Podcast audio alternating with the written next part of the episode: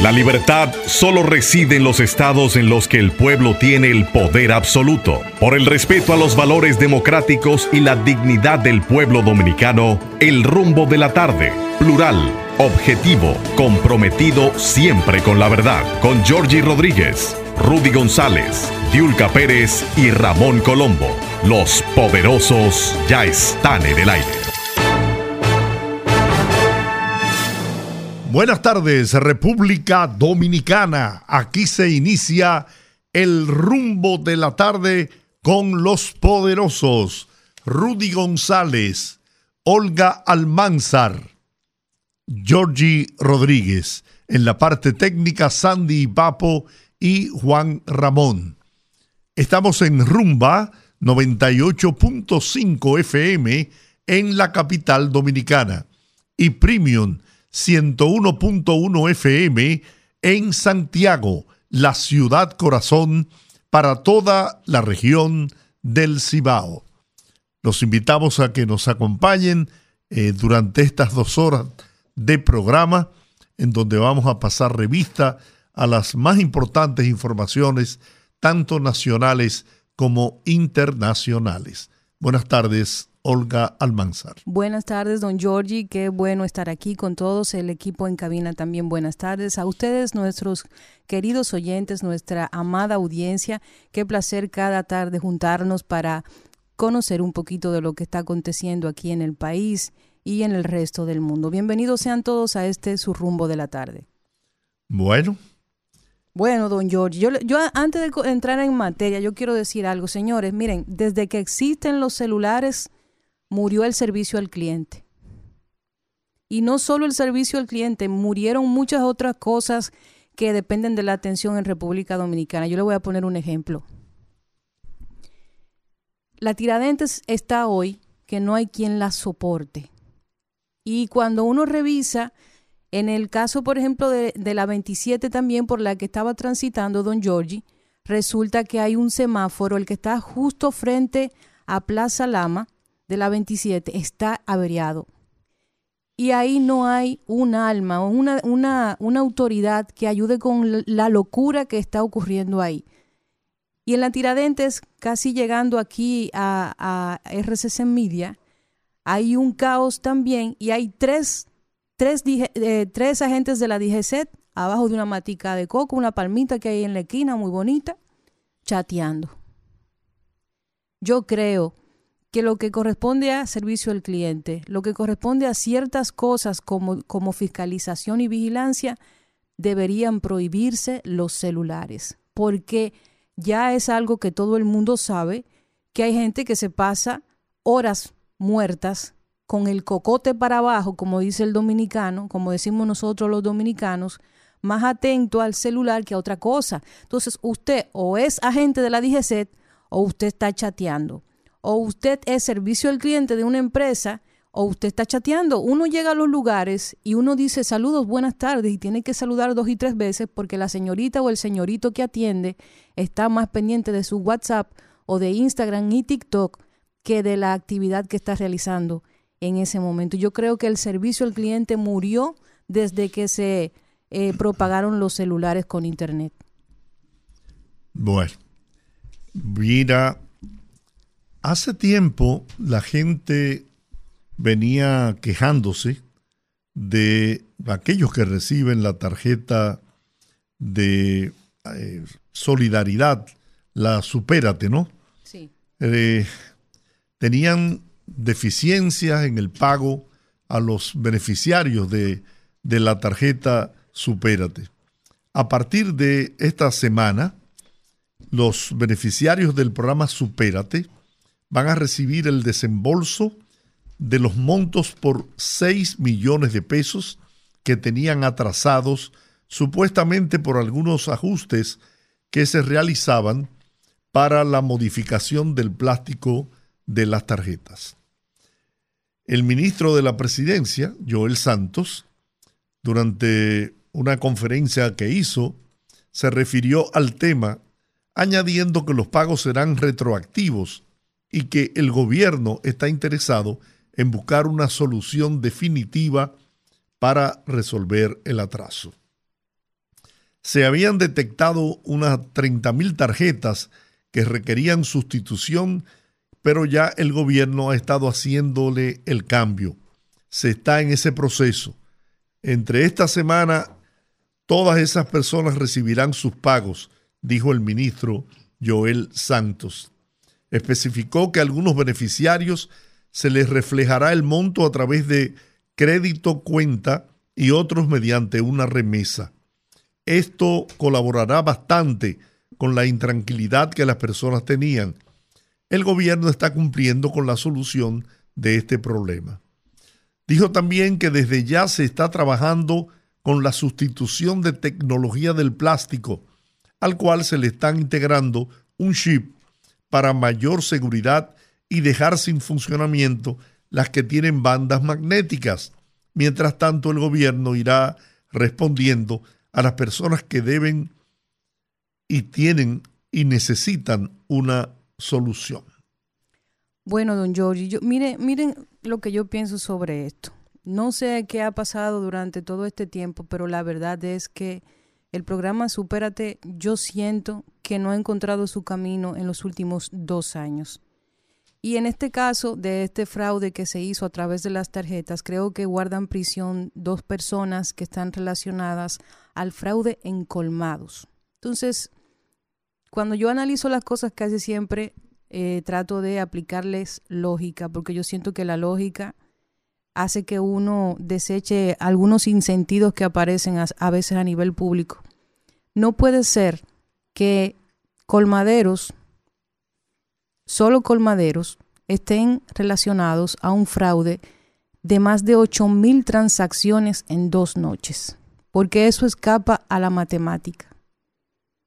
Entonces, yo quiero creer que realmente no existe ninguna vinculación de lo que ha pasado con el proyecto de Supérate de las tarjetas que esté relacionado con algún tipo de, de fuga de información a lo interno. Y yo insisto desde el principio, lo he dicho y lo, reitero, yo pienso que debe investigarse también dentro. Y yo pienso que ni son todos los que están, ni están todos los que son.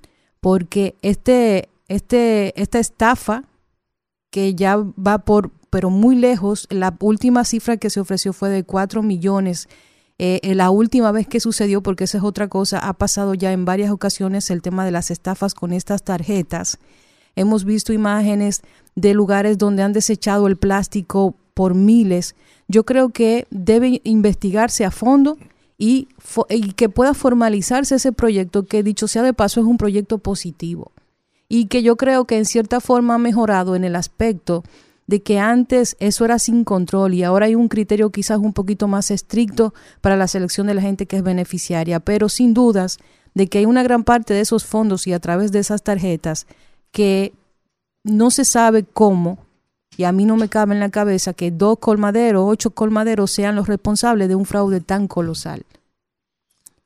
A mí me, me preocupa también, y lo digo con toda sinceridad, el hecho de que sea el ministro Joel Santos quien tenga que salir a dar explicaciones y a, cumplir con la promesa que se había hecho de mejorar la situación para que esas personas que reciben la ayuda social del gobierno, eh, que estaban sin ningún tipo de información. Las tarjetas no funcionaban. Cuando iban a los centros le decían que no tenían fondo. ¿Y qué hacía Gloria Reyes, que es la directora del plan Supérate? Gloria Reyes ha dado un cambio eh, espectacular, me atrevería yo a decir, de haber sido una de las personas más accesibles, con la que más fácil se podía conversar y a quien más fácil se podía lograr que explicara y diera eh, explicaciones, valga la redundancia, a la ciudadanía, ahora resulta que Gloria Reyes se ha convertido en, en un funcionario que no tiene contacto con la gente, que ha sido incapaz, incapaz de poder informar con tiempo para tranquilidad de la gente. Señores, esas personas que tienen esa tarjeta necesitan esos pesitos. Son pesitos que a lo mejor les resuelven la vida por dos, tres, cuatro días. Pero, pero esa gente lo necesita.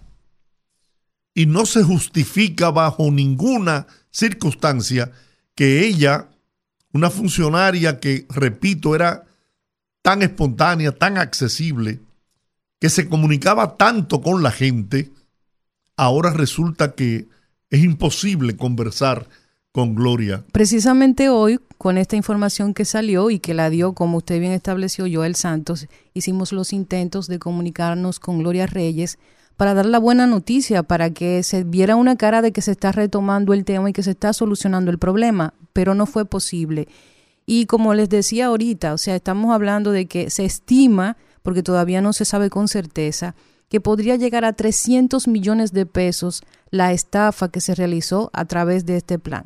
Y yo creo, yo creo eso, yo creo que el hecho de que sea el, ministro de la presidencia quien a través de una entrevista con, con, el listín diario, quien da la información, te habla a ti del compromiso que existe tal vez de, de, darle seguimiento a estos casos a nivel público y que la gente se entere que el caso va evolucionando, que si se metió la pata, se está investigando, pero estamos resolviendo. Además es, es, es tecnología y, y, hay que entender que, que puede fallar la tecnología. Pero le clonan pero, a uno la tarjeta en restaurantes en serios partes, en y no van a clonar otras tarjetas. Pero lo que yo. Lo Oye, que yo los insisto, bancos han tenido que crear incluso tarjetas especiales para, el, para, para comprar el combustible Así en las es. estaciones de, de, expendio de combustible. Y han tenido que cambiar el, el sistema de la cinta magnética por el chip. Así porque es. le, le dan más seguridad. Pero aún así, aún así se cometen fraudes. Es que lo, somos, estamos eh, expuestos a fraudes de todo tipo, porque aquí sabemos que hay, aquí hay experiencia con el tema de la clonación de tarjetas. Es un delito que está muy extendido en República Dominicana, aquí hay gente muy buena en eso, y yo sé que eso pasa. Lo que yo cuestiono, don, don Giorgi, y a, y a los amigos oyentes, es que nadie me puede decir a mí que una estafa de 300 millones de pesos, no hay alguien dentro de ese proyecto que esté involucrado en eso. A mí en mi cabeza no me cabe que entre dos o tres colmaderos hayan, hayan orquestado un fraude de esa magnitud. O sea, que, que no puede ser. Pero como usted bien dice, yo creo, y lo he dicho y lo hemos conversado en otras, en otras situaciones, yo creo que los funcionarios tienen que ponerse las pilas. Hemos siempre reiterado el tema de la comunicación del gobierno y esto es un tema que no, no, no termina. O sea, no, yo no acabo de ver una, una iniciativa real que sea orientada a que haya una línea entre los funcionarios y que las cosas positivas. A veces yo me entero de cosas que están pasando buenísimas porque yo soy una gente que vivo, yo vivo leyendo todo lo que me pasa por el frente. Me acuerdo yo cuando digo eso de don Rudy, que lee hasta los tratados evangélicos. Sí pero yo soy una persona que vivo investigando y yo llamo a fulano de, de, la institución tal y le digo, mira cómo va este asunto que hace dos meses se puso de moda y ya no está sonando. Ah, mira, pasó esto. O sea, yo no veo, yo no veo una unificación del criterio de lo que se comunica en el gobierno. Todos están como a, a, a, calladitos, nadie quiere darte una entrevista, nadie quiere hablar o, o tienen medios favoritos a donde van y ponen exigencias. Y yo le voy a decir una cosa y yo no soy nadie porque a mí apenas me están conociendo en los medios de comunicación. Estos son como mis pininos, aunque llevo 20 años metida en comunicación. Y como, como yo no tengo nada que perder, yo lo voy a decir.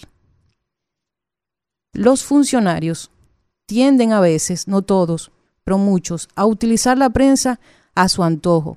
Y el funcionario que me dice a mí, que yo tengo que preguntarle eso y que no me puedo salir de ahí, no. que no me dé una entrevista porque eso no va a pasar. No, en absoluto. Eso es inaceptable, para, por lo menos para los medios en que nosotros estamos. Entonces yo creo que es tiempo de que ya esto se aborde y yo creo que estamos tarde, porque estamos en un, en un año preelectoral donde se supone que los gobiernos deben comenzar a trabajar todos los logros que han tenido. Y si no es por un tema de una inauguración del presidente, una rueda de prensa en Palacio. No, que, que el presidente es el que promueve todo, todo, lo que el gobierno ha hecho. Entonces, y eso no es inaceptable. Ser.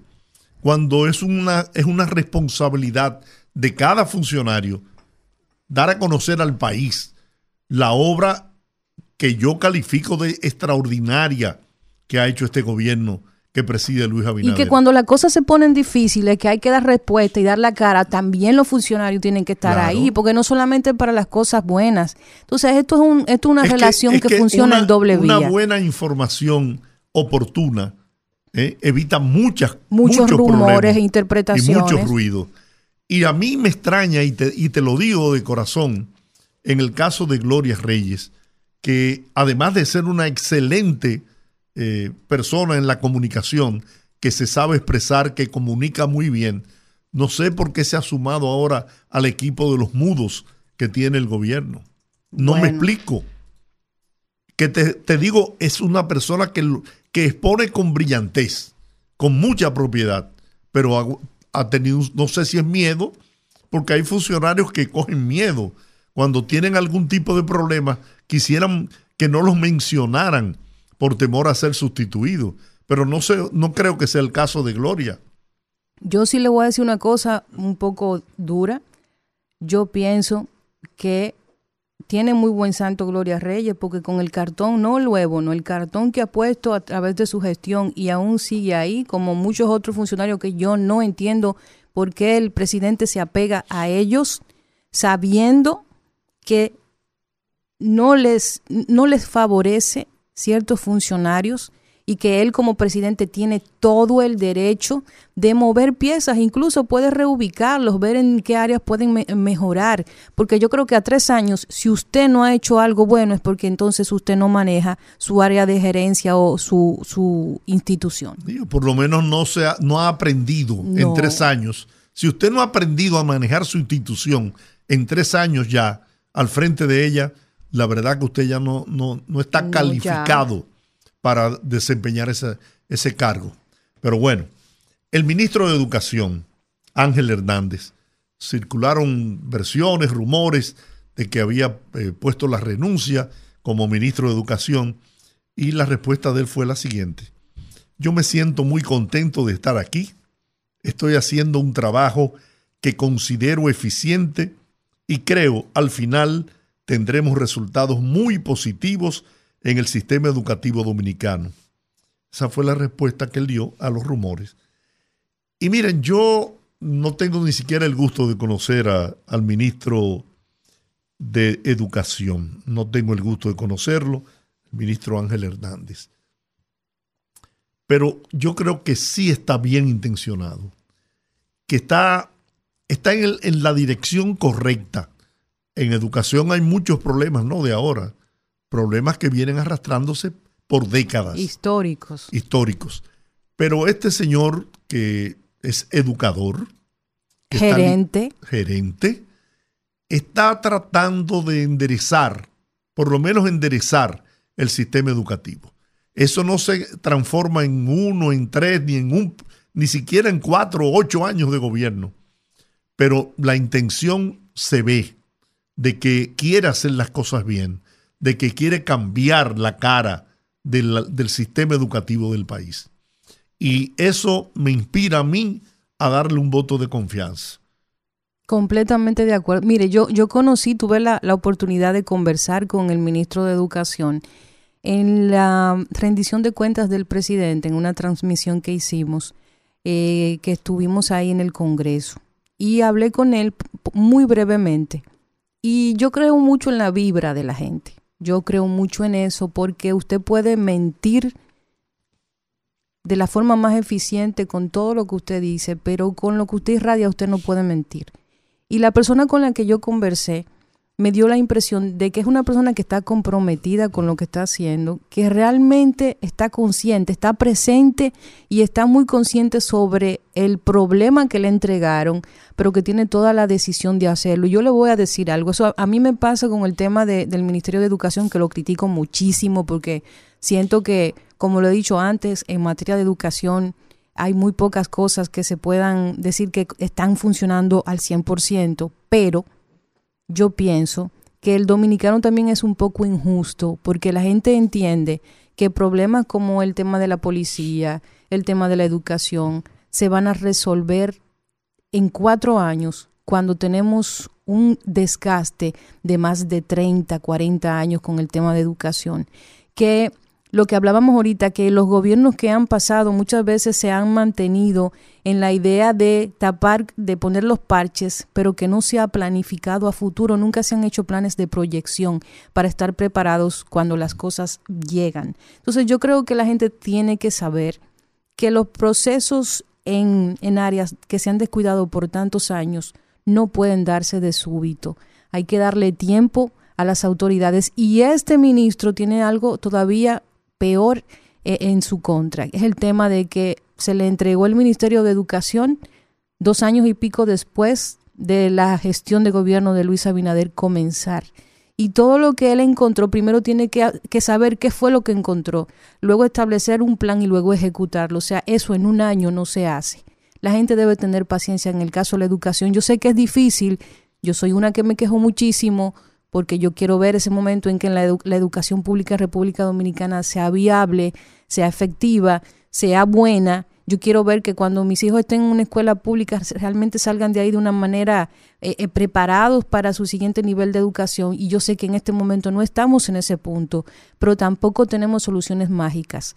Hay algunos funcionarios que tienen ministerios que son mucho más complejos que otros. Y yo creo que en este caso debemos tener un poquito de paciencia para darle el espacio a que el nuevo ministro se desarrolle. Bueno, el tema de la minera Cormidón, la Corporación Minera Dominicana, Cormidón, eh, manifiesta esta empresa que ante la difícil decisión tomada por la matriz de suspender las operaciones en la República Dominicana, todos tenemos el deber de unirnos para generar la confianza en los inversionistas de mantener sus operaciones en el país y preservar la minera. Paul Marinco, presidente de Cormidón, emitió esas declaraciones tras culminar una ronda de diálogo con el Sindicato de Trabajadores de la Mina Cerro de Maimón, en la sede del Ministerio de Trabajo, con la mediación de este ministerio expresó, esperamos que en conjunto los trabajadores, la comunidad de Maimón y la empresa podamos brindar la confianza necesaria a los inversionistas para que autoricen la reapertura de operaciones.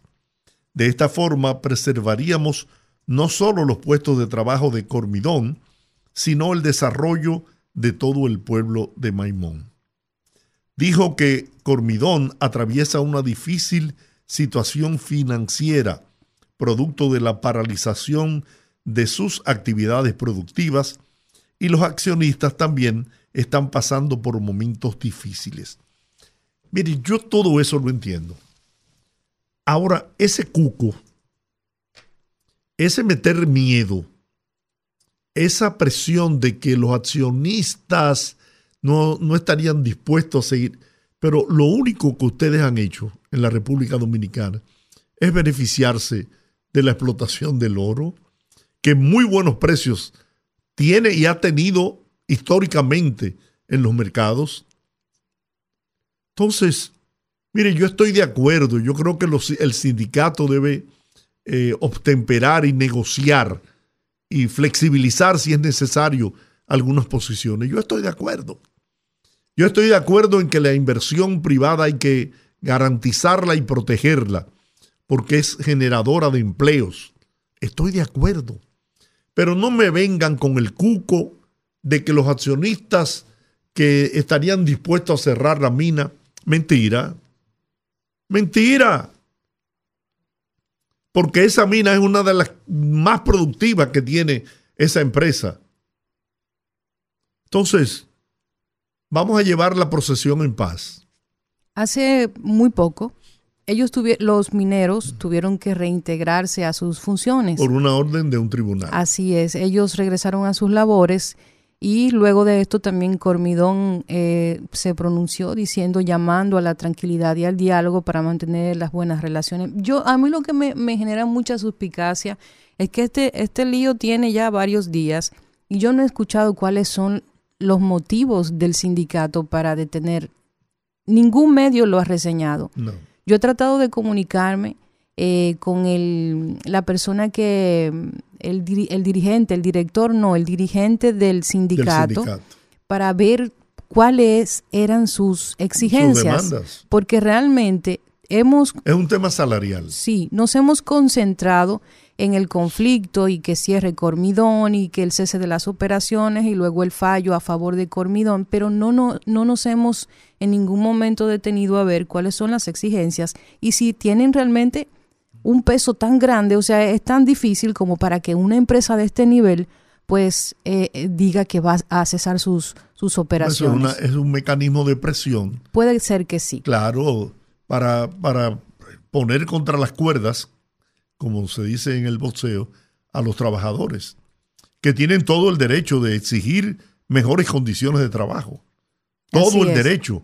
Y la empresa tiene también el derecho de proteger su capital, su inversión. Y sus inversionistas, porque todos recordaremos que las empresas que están organizadas desde el punto de vista de varios inversionistas tienen que dar cuentas sobre esa inversión. Pero definitivamente yo creo que hay que apaciguar los ánimos, tanto de la empresa como de los trabajadores. Ya el Ministerio de Trabajo, por eso digo que es un, evidentemente es un tema de, salarial, ¿no? Si no, el Ministerio de Trabajo no estuviera interviniendo en esto. Y llegar a un acuerdo, mejorar un poco las condiciones de sus trabajadores, de sus obreros, pero también eh, proteger la inversión privada, que es una de las de los grandes atractivos que tiene el país y por lo que mucha inversión extranjera eh, ha puesto sus ojos en la República Dominicana. Don Giorgi, y no hemos hablado de algo que fue lo, al gente como yo que se levanta con la gallina, fue lo que no, no el, fue el despertador de esta mañana, el despertador de esta mañana de un sismo de magnitud 5.2 en la provincia de Puerto Plata. En Altamira. En Altamira, a las 4.44 de la madrugada, de acuerdo. profundidad de 10 kilómetros. De 10 kilómetros. Y em, la verdad es que yo hablé con periodistas de allá, como el profesor eh, Esteban Rosario. Ajá y le pregunté, profesor, ¿se sintió? Que me dice que sí se sintió, se sintió fuerte de verdad. Y mucha gente establecía que se había experimentado un gran, eh, un, sacudión bastante fuerte. Y la verdad es que sí, la verdad es que sigue temblando. Ya hemos visto cómo en los últimos, qué sé yo, cinco o seis meses, recuerdo el primero de febrero pasado que también tembló. Estamos, es que, mira, eso no debe extrañarnos. No. Antes no se daban a conocer Ahora con todos los grandes terremotos que se han producido, desde que hay un temblor de tierra en nuestra isla, pues eh, se encienden las alarmas, ¿no? Así es. Pero no debemos extrañarnos. Nosotros eh, estamos ubicados en una zona de alta sismicidad y estamos eh, prácticamente rodeados por fallas que liberan energía y eso es lo que genera este, este tipo de movimiento de la Tierra. Así es, en, 2020, en 2003 recordemos que Puerto Plata fue sacudida por un terremoto de magnitud 6.7. Hizo mucho daño. Que sí, y yo, ¿sabe qué me preocupa de este tema de, los sismos así cada cierto tiempo? Que no son muy, muy grandes, son moderados, del debilitamiento de las estructuras. Y yo creo que en ese caso nosotros deberíamos como país comenzar a trabajar en eso. Siempre eh, se habla cuando pasa un sismo como el de Turquía, que se puso de moda el tema de la evaluación de las edificaciones aquí en República bueno, hay Dominicana. Una, hay una institución aquí que se eh, tiene la responsabilidad de evaluar todas las, eh, estructuras públicas, ¿no?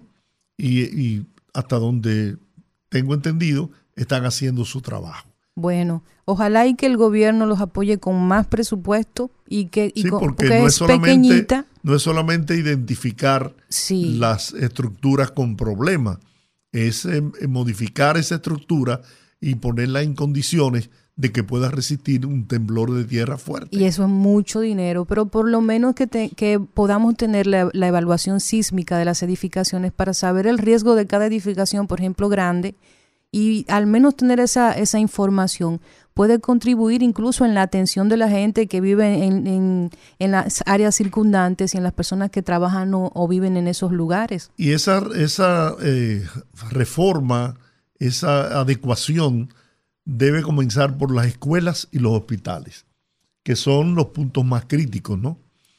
Y, pero también por las viviendas, no solamente las viviendas unifamiliares, ¿no? Esas grandes edificaciones que hay en todo el país.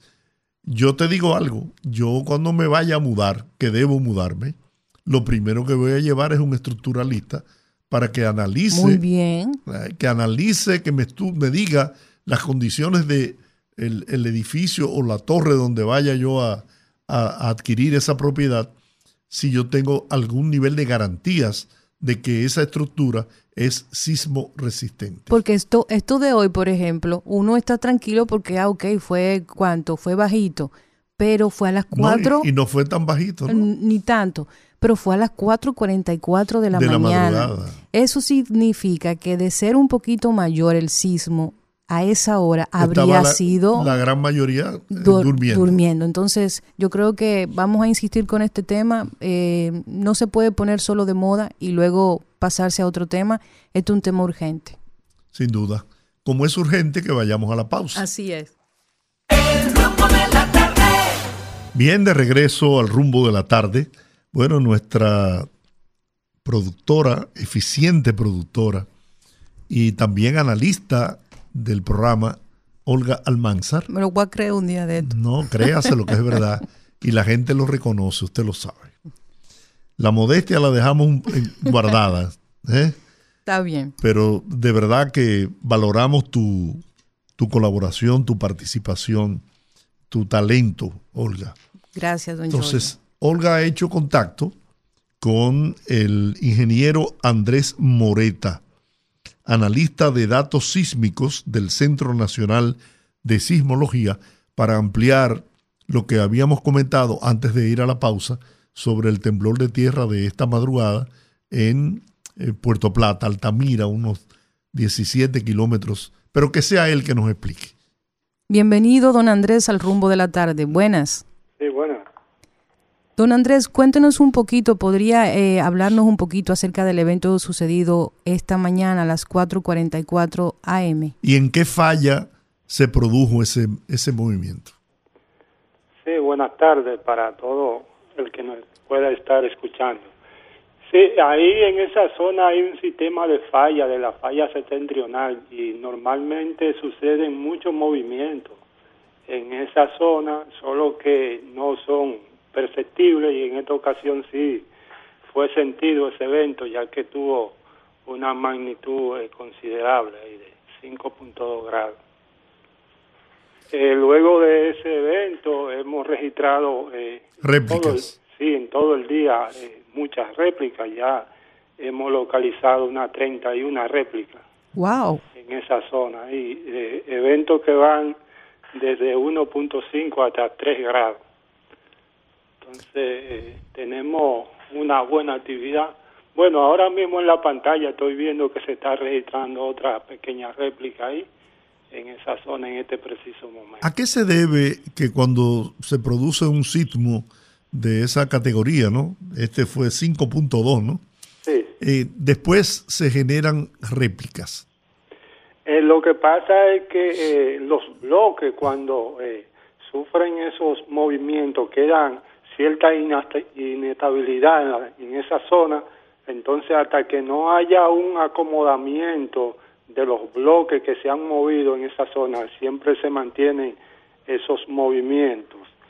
Eh, entonces eh, es normal que eso suceda cuando hay un evento de una magnitud considerable. Teniendo en consideración tantas réplicas, don Andrés, ¿sería posible o cuál debería ser más bien la actitud de la gente que vive en la zona porque puede seguir y, e incluso tengo entendido que una réplica puede sobrepasar el sismo inicial. Eso eh, puede suceder, sí, pero eh, lo que hemos visto hasta el momento es como especie de un acomodamiento, porque son de sismos mayores a sismos normalmente menores que han venido ocurriendo. eh, no solo a las personas que viven en la zona, sino a todo el país, nosotros les recomendamos de que tienen que entender lo que es un sismo, que hay que tener una cultura que se entienda que este es un país donde suceden terremotos y hay siempre que eh, tomar ciertas medidas de precaución para evitar eh, lesiones y daños, eh, tanto humanos como materiales, porque muchas veces la gente eh, no piensa que nunca va a venir el terremoto, entonces a veces colocan objetos en la pared medio suelto que con un movimiento le pueden caer encima y también eh, muchas veces en sitios donde hay eh, aglomeración de personas no tienen ruta de evacuación, no tienen punto de encuentro, entonces esas son todas esas cosas, esas medidas que la gente debe de hacer conciencia y, y tomando ese tipo de medidas antes de que suceda el terremoto. De todas las fallas que, que tiene la isla en su entorno, ¿no? ¿Cuáles son las que tienen eh, características para que se pueda producir un terremoto de, de grandes magnitudes? Bueno, las fallas que han producido a través del tiempo los terremotos más grandes son eh, la falla española norte conjuntamente con la septentrional, eso en la parte norte de la isla, y en la parte sur la placa Enriquillo con la fosa de los muertos. Esas son las zonas que han producido los eventos eh, más fuertes a través del tiempo. La, la, el sismo más fuerte es la de, eh, ha sido ahí la falla Enriquillo, que fue el sismo de Haití, de Haití. que provocó... Eh, Esa falla se interna al territorio de la República Dominicana por, ¿En qué dirección? ¿Por el lago Enriquillo? Sí, sí, eso atraviesa ahí el lago Enriquillo y viene como hasta la bahía de Neiva y ahí como que se junta con, con otras fallas que concatena eh, la falla de los, la fosa de los muertos, la falla de los muertos que se extiende hasta Puerto Rico, por ahí. ¿A qué distancia está del litoral sur del país la fosa de los muertos? Bueno, eh, Aquí en la parte eh, sur está bastante cerca por ahí, la parte eh, de Baní, esa parte ahí tiene unos eh, 60 kilómetros o algo así. A medida que se aleja un poquito más para el este ya está un poquito más, más retirado, pero ahí en la parte, en la parte de Aso y Baní, por ahí, eh, está más, más cerca. Don Andrés, usted que es un analista de datos sísmicos, me imagino que puede visualizar en el tiempo los picos o los lugares que son más activos sísmicamente en República Dominicana. Y quisiera trasladarlo aquí a lo que es el polígono central, la capital de, del país. ¿Qué tan movido es o qué tanto movimiento sísmico hay, aunque sea imperceptible? Y cuáles son esas zonas como más, más activas sísmicamente aquí en, en la capital? Bueno, eh, como le decía, la zona más activa y los sismos más grandes han estado en la parte norte y en la parte sur. Ahora bien, como usted entenderá, cuando hay un terremoto, ¿verdad? Las ondas sísmicas viajan grandes distancias, entonces pueden sentirse eh, en todo el territorio un sismo que esté en el Cibao, que esté en la parte sur. La parte de Santo Domingo tiene la ventaja de que gran parte de sus edificaciones están en, roca sólida y eso lo hace un poco menos vulnerable a las edificaciones. No obstante, eh, mucha gente construye mucha vulnerabilidad eh, en sitios ¿verdad? con pendiente y no siguiendo las regulaciones sísmicas adecuadas, entonces eso hace que sea vulnerable. Pero en cuanto al suelo, eh, la parte céntrica de, Santo Domingo eh, tiene buen suelo. Los sitios más eh, riesgosos son donde el suelo es muy suelto, arenoso. Arcilloso. exacto, pero esa parte que es rocosa es una parte que, que es más, más resistente a sismos. Eso, cuando usted habla de que la parte rocosa del, del distrito, de la capital, ¿no? Es, más, eh, menos vulnerable. Se, se, se, debe a que la onda sísmica eh, puede eh, transita con mayor eh, rapidez y entonces por esto, por esa razón, causa menos daño. Sí, efectivamente. Eh, cuando se produce el terremoto, la onda sísmica en la roca viaja mucho más rápido, entonces no tiende a amplificar mucho la, la, onda. En tanto, en suelo arcilloso, arenoso, suelo blando, eh, esa velocidad disminuye, entonces lo que hace es que amplifica eh, la, la, onda y produce, el suelo dura más tiempo, ¿verdad? Sacudiendo, entonces mientras más tiempo tú duras sacudiendo, más, más probabilidad tiene de colapsar. Eh, podríamos hacer un ejemplo, y me corrige, es como cuando usted camina sobre una superficie de concreto y contrario a cuando camina sobre una superficie de arena. Como en la playa, que se hace tan difícil caminar. Correcto. Exacto, entonces sí, eso mismo, como que tú sientes que, que no puede avanzar. Entonces, eh, así se comporta eh, el, el suelo al paso de la onda sísmica. Don Andrés, yo siempre he tenido una curiosidad en relación a la instrumentación sísmica.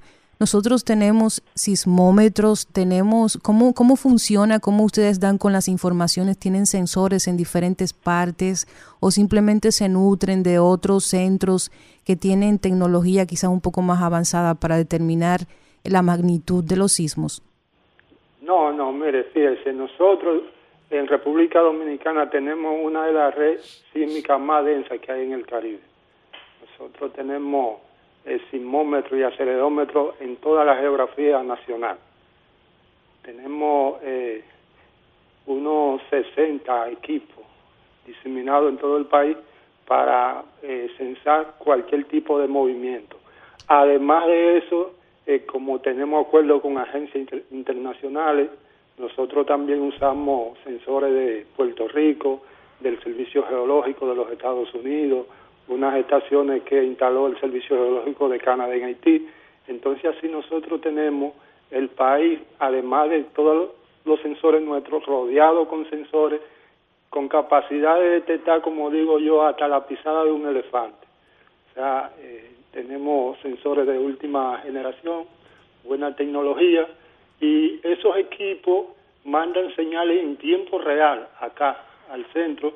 Entonces, además de que lo podemos visualizar, tenemos sistemas automatizados, también automáticos, que localizan el terremoto en tiempo real y también el analista que está aquí 24 horas eh, con, con equipos eh, para localizar los equipos eh, terremoto de manera iterativa, manualmente. Eh, ingeniero, tengo una inquietud que me gustaría que usted aclarara, y yo sé que a nuestros oyentes también.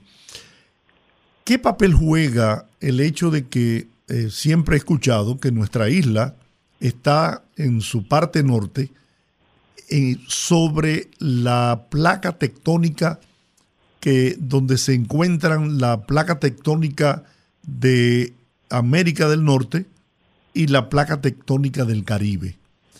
¿Qué papel puede jugar esto en un movimiento sísmico de grandes dimensiones?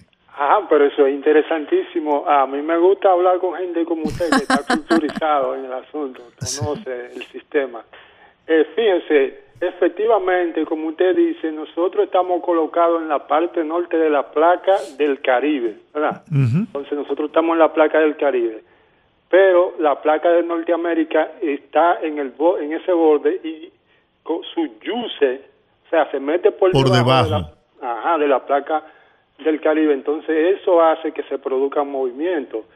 Nótese que toda eh, la parte sísmica del mundo está al borde de las placas tectónicas, porque esa iteración de una placa con otra hace que se mueva el suelo y todos los países que están a los bordes de esas placas, entonces tienen sistemas de fallas importantes, que es el caso nuestro.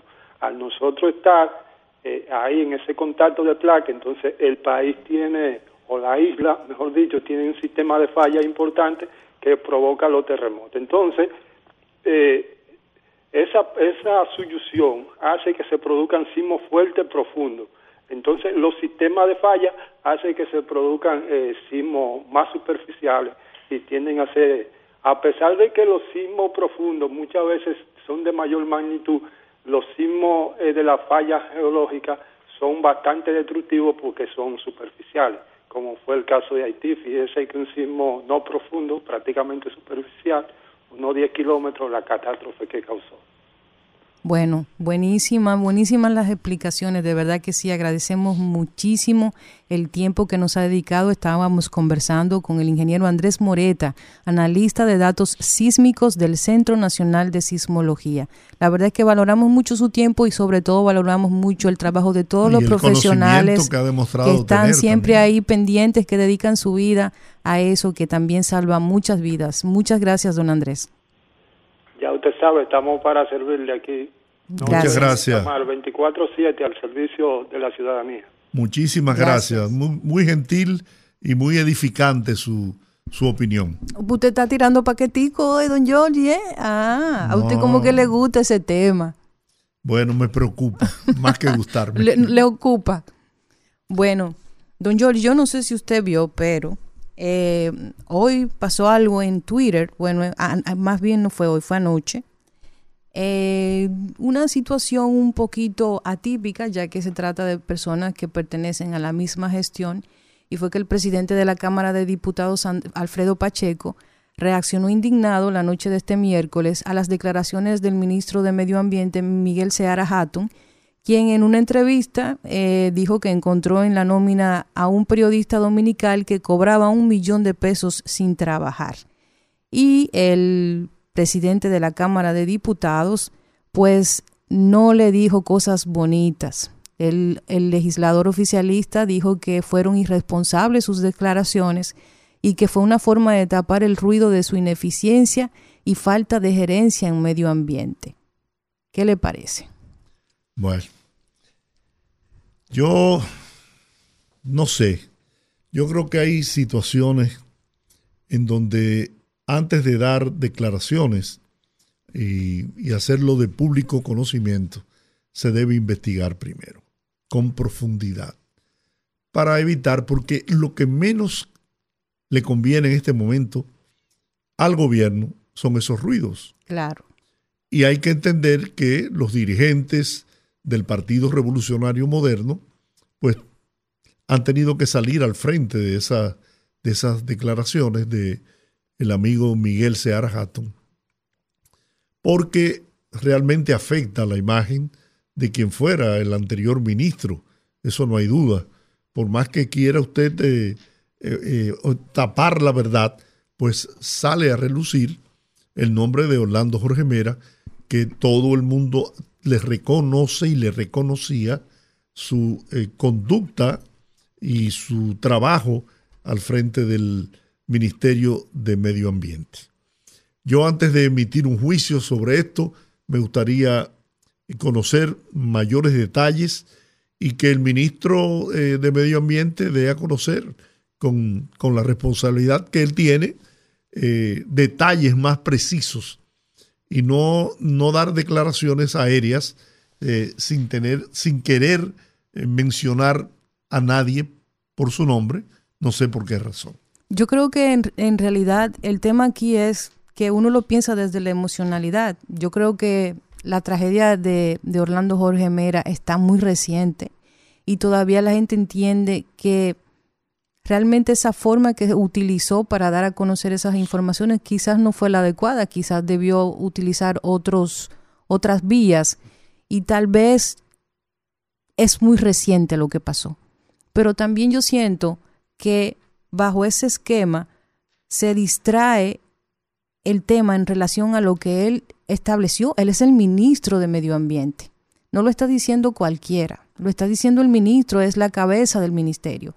Y por otro lado, eh, yo creo que también es un tema muy delicado que debe prestársele atención, porque si eso es verdad, que no digo que lo sea, pero él es el ministro, si hay alguien que conoce su gerencia es él, si eso está ocurriendo, yo creo que incluso el presidente, a través de los mecanismos debidos, debe tomar acciones en ese sentido, porque no se trata de mancillar la memoria de alguien, insisto, yo creo que hay formas, él debió manejarlo mejor por lo reciente que fue la, tragedia de, Orlando Jorge Mera, y creo que eso está como todavía muy reciente en la mente de la gente, en sus amigos, sus familiares, sus compañeros de partido.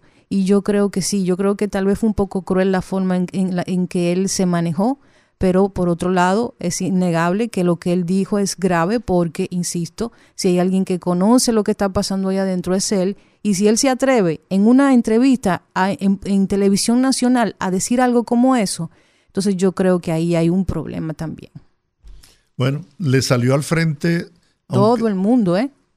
Aunque él no lo mencionó por su nombre, pero el veterano y prestigioso periodista Guillermo Gómez hizo referencia y, le, y lo emplazó a que lo mencionara por su nombre, porque ahí se daban detalles de que había un periodista, eh, había declarado él, que tenía una nómina de un millón y pico de pesos. Yo no me explico cómo un periodista puede tener eh, una nómina de un millón y tantos pesos. A eso me refiero. Lo que él dijo fue fuerte. O sea, lo que él dijo, primero, vamos a estar claros, son cosas que hacen todos los gobiernos, en todas las instituciones, sobre todo de comunicación. Aquí todos sabemos y no somos chinos ni suizos cómo funciona eso. Pero que lo salga a decir el propio ministro es atípico, la verdad. Ahora yo tengo una pregunta. ¿La hago? Claro, hágala. ¿Diría todo eso el ministro de Medio Ambiente sin habérselo comunicado primero, dada su íntima relación con el presidente de la República? Vamos a la pausa. El rumbo de la tarde, el rumbo de la tarde, el rumbo de la tarde, el rumbo de la tarde.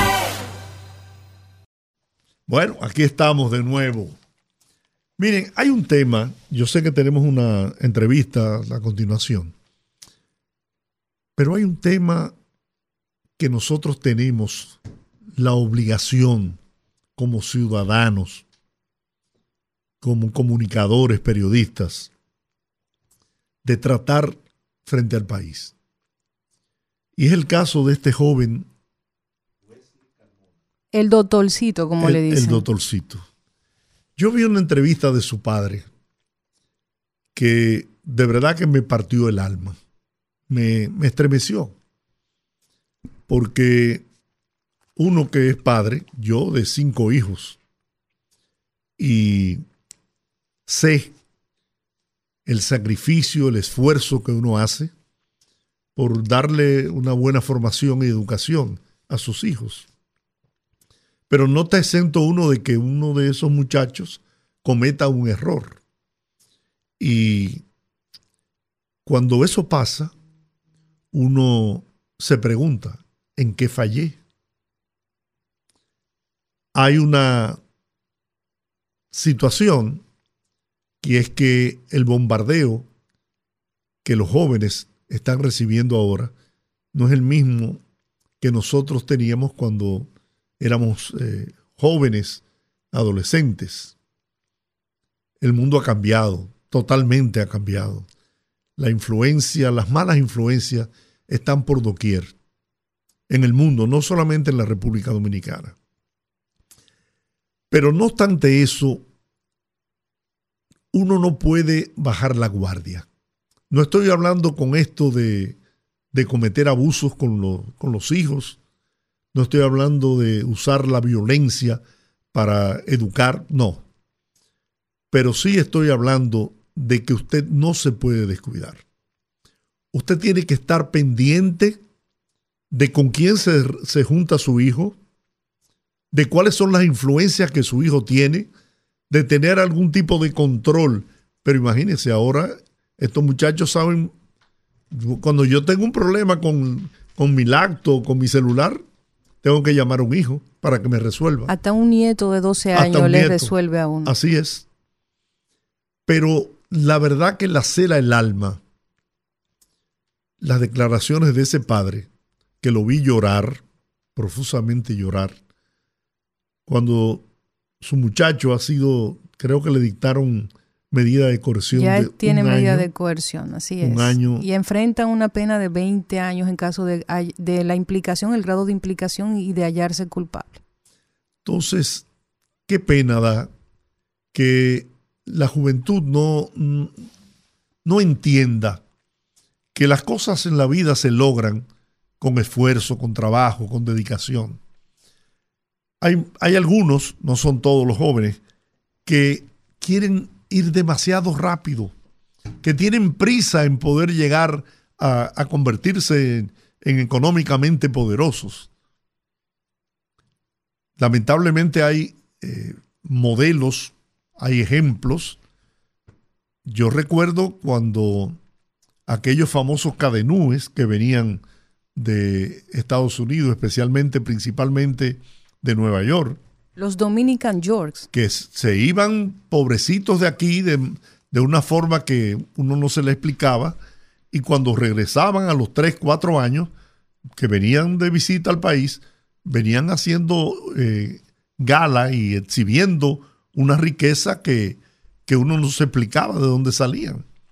Y eso era un modelo para que muchos jóvenes tomaran una yola para querer cruzar el canal de la Mona, llegar a Puerto Rico e irse a Nueva York, porque eh, estaban siendo atraídos por ese modelo de, de esos jóvenes que quizás con poca formación tuvieron la mala suerte de ser influenciados por esos grandes carteles de la droga en los Estados Unidos.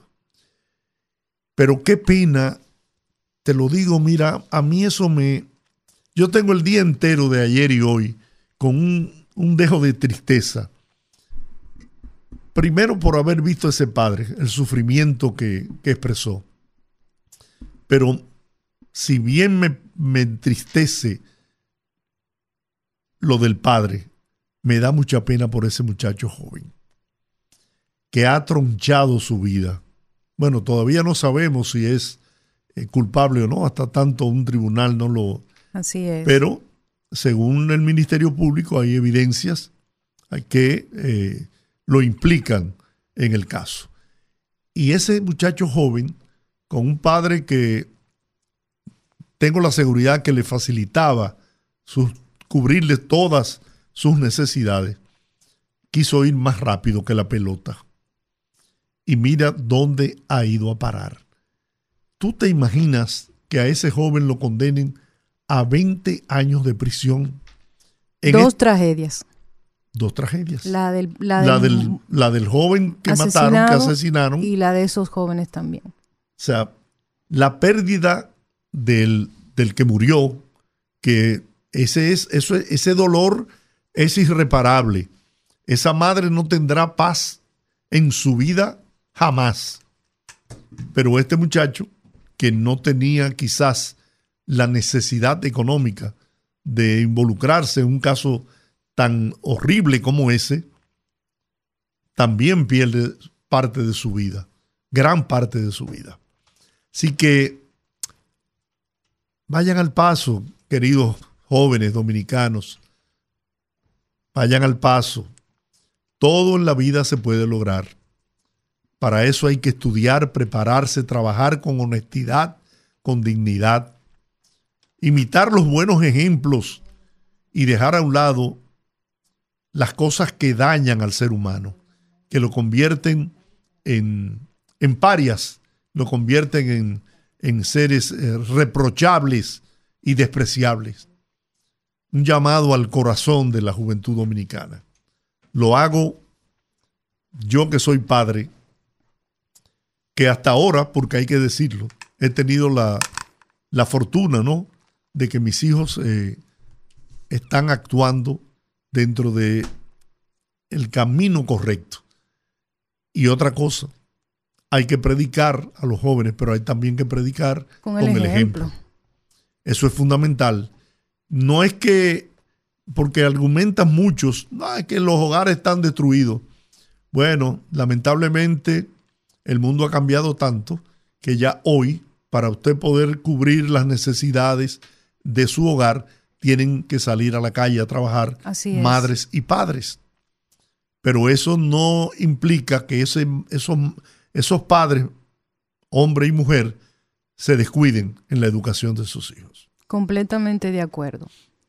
Don Giorgi, estamos en tiempo de nuestra segunda entrevista y tenemos en la línea pues a la presidenta de la Asociación Dominicana de Radiodifusoras Adora, Rosa Olga Medrano. Y es que precisamente unas declaraciones de la presidenta de Adora sobre que más de 130 estaciones de radio están operando ilegalmente en el país es un tema alarmante ya que aquí hace muchos, muchos meses estamos escuchando que se están cerrando emisoras y siguen apareciendo más. Y para hablar de esto, tenemos en la línea, como ya mencioné, a doña Rosa Olga Medrano. Bienvenida al rumbo de la tarde. Sí.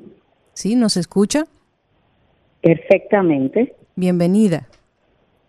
Buenas tardes, un placer estar con ustedes. Muy bien, muchas gracias por la gentileza que ha tenido aceptar nuestra llamada. Un privilegio. ¿Cuál es la situación con, la, con el funcionamiento de emisoras? Porque uno con frecuencia ve que eh, el tema de Indotel se mantienen, según informan, cerrando emisoras ilegales. Entonces, ¿cómo es posible que en la actualidad el número esté a esos niveles? Eran muchos más. En realidad es una práctica permanente. Tenemos eh, más de 20 años luchando con esta situación. Ciertamente, eh, la gestión del presidente Arroyo en el Incoter ha hecho una ardua labor en las situaciones ilegales. La misma cantidad tienen las mismas Doña Rosa, se, se está cortando la llamada. No sé si es la ubicación que tiene. Déjenme ver, voy a moverme un poquito. Mientras eh, nuestra invitada se mueve un poquito, pues eh, le decimos que precisamente en una actividad que tenían hoy un conversatorio que tenía Adora para tratar el tema de las leyes en relación a regulación y legislación de plataformas digitales y los retos de la radiodifusión en la era digital, que realizó precisamente la Asociación Internacional de Radiodifusión con autoridades de diferentes países y reguladores de las telecomunicaciones. ¿Nos escucha? Perfectamente, correcto. Ahora, sí. Entonces, eh, si continúe, doña Rosa. En el marco que del conversatorio que sostuvimos ayer salió la problemática que existen en varios países de Latinoamérica, siendo nosotros también uno de los más afectados. Es un tema que, como le decía, es histórico y, y sí, nuestro órgano regulador trata de cada día enfrentarlo, pero lamentablemente con la misma velocidad que ellos cierran, así mismo eh, vuelven y prenden otras estaciones. Es un mal recurrente y que lamentablemente no se ha enfrentado en la medida que nosotros quisiéramos, porque lo ideal sería que hoy no tuviéramos ningún tipo de esas irregularidades en el espectro. ¿Y cómo se facilita el instalar una emisora, una estación de radio ilegalmente? Porque... Lamentablemente, perdón. No, no, espero su respuesta.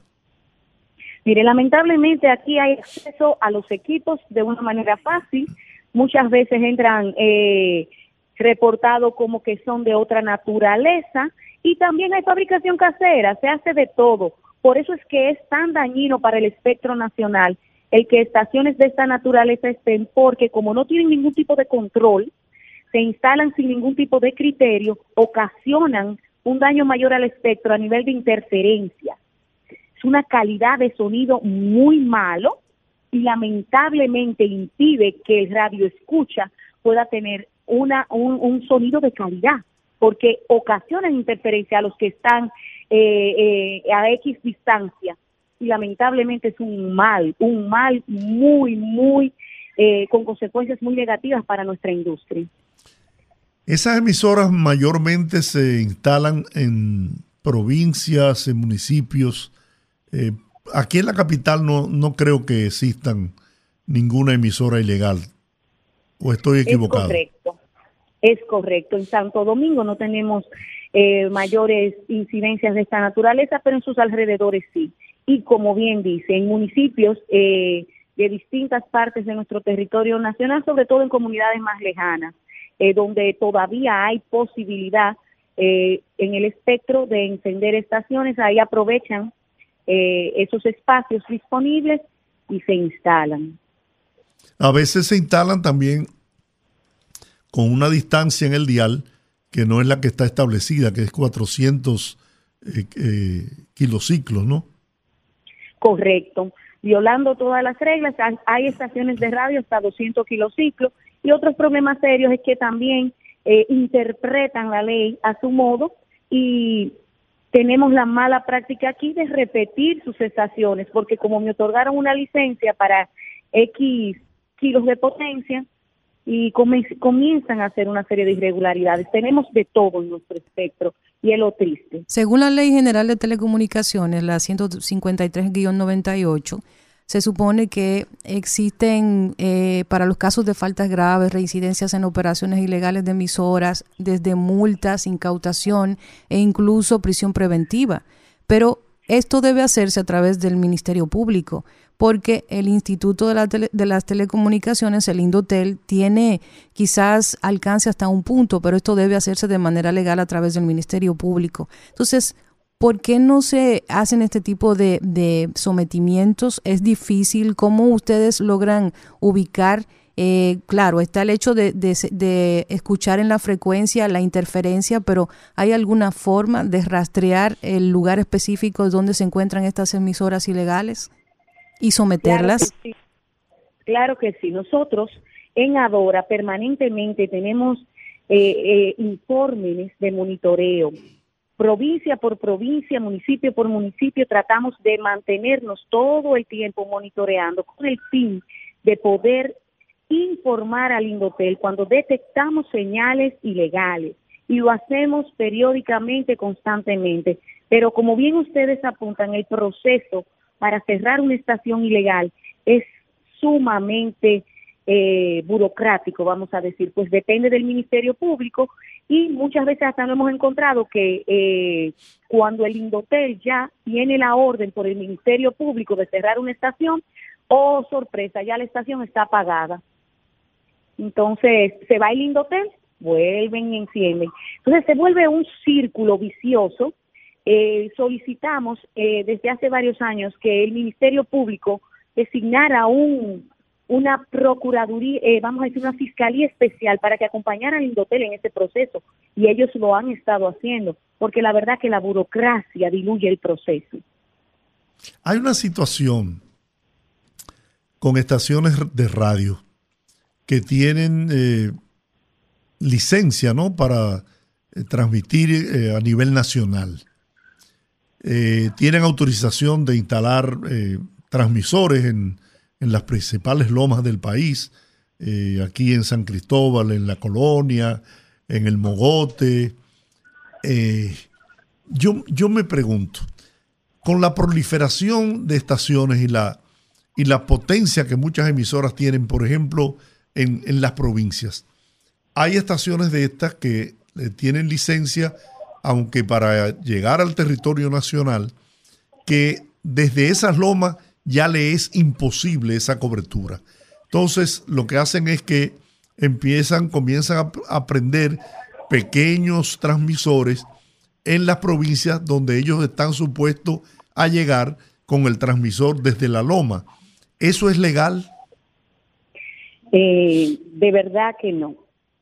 Completamente ilegal, porque cuando se emite una licencia de operación en una determinada zona, de cobertura debe estrictamente, por eso le decía ahorita de cómo interpretan la ley, estrictamente debe operar desde ese punto. Si dice la licencia que es para la colonia, tiene que operar para la, desde la colonia. No puede repetir su señal porque entienden que es de cobertura nacional. Esas licencias son licencias que se otorgaron hace muchos años cuando quizás el espectro permitía eh, eh, y no había una cantidad de estaciones de radio como las que tenemos hoy día que podían trabajar y hacer una cobertura nacional. Eso es imposible hoy día.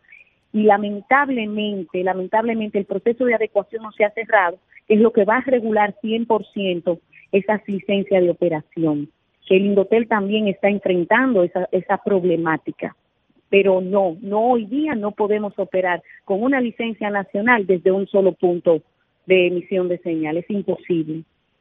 Sí, es muy difícil porque es que ya eh, hay emisoras eh, provinciales, ¿no?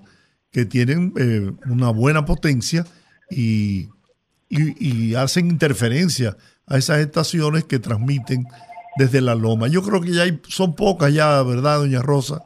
Las que tienen instalaciones en las lomas. Ciertamente, el costo operativo desde una loma es muy elevado y por la saturación que tiene nuestro espectro se hace imposible operar en condiciones óptimas. Eh, y por eso que es que comienzan a hacer eh, procesos de migración, violando también eh, las condiciones de sus licencias otorgadas y cayendo en la ilegalidad. Porque últimamente hemos tomado, y, y acuso, me acuso y nos acusamos, a veces el orden regulatorio desde nuestra propia necesidad. Y eso ha hecho que, el espectro hoy día esté enfrentando problemas serios y no ayudamos al órgano regulador.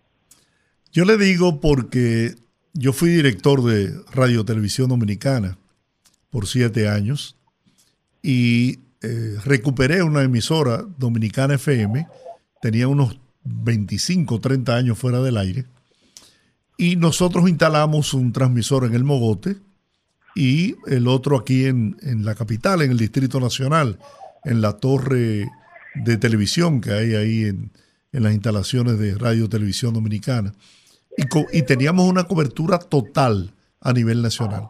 Sin embargo, tuvieron después que ir cambiando eso y, y, yo no sé, yo creo que es que hay una proliferación de, de emisoras de radio que incluso perjudica el mismo negocio de los radiodifusores.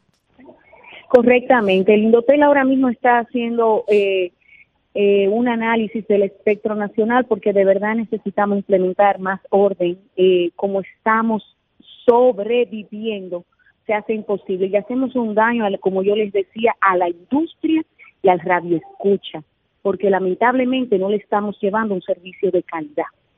Estamos luchando por eso constantemente tenemos reuniones con el Indotel donde lo ponemos al tanto de todo lo que vamos detectando, pero como bien ustedes que son, que, que están en la industria y son protagonistas del día a día de lo que vivimos, saben que hay situaciones, hay situaciones y muchas veces serias, de impacto. Bueno, pues muchas gracias por este tiempo que nos ha concedido Rosa Olga Medrano, presidenta de la Asociación Dominicana de Radiodifusoras Adora, por haber estado con nosotros. Usted es del grupo del grupo Medrano, ¿verdad? De La Vega. Ciertamente, ah. ciertamente. De Cookie Medrano. Cookie Medrano, siempre recordado, gran amigo Cookie Medrano. Bueno, hoy justamente eh, cumple 16 años de su partida a la patria celestial, recordándolo mucho. Amén, así mismo un ejemplo, un ejemplo de un buen radiodifusor, sin dudas. Gracias. Bueno, gracias a ustedes. Don Giorgi, pasando a un tema diametralmente opuesto a lo que acabamos de escuchar, miren, no sé si tuvo la oportunidad de ver un video que circuló esta mañana muy temprano de un antisocial llamado Jonevi Sánchez, que precisamente se acaba de entregar por un, fue entregado más bien por un representante de los derechos humanos, quien solicitó que sea respetada su integridad física. Este TikToker, como se le llama ahora, todo lo que termina en ER y de, y de los medios de, de las redes sociales, influencer, instagramers y este aspirante a TikToker, estaba pues amenazando al presidente Luis Abinader y el video es muy chocante, el audio es muy chocante y yo quiero yo quiero reproducirlo para que la gente escuche lo que este antisocial, según por deseos de sonido, se atrevió a decir del presidente de la República. Vamos a escucharlo.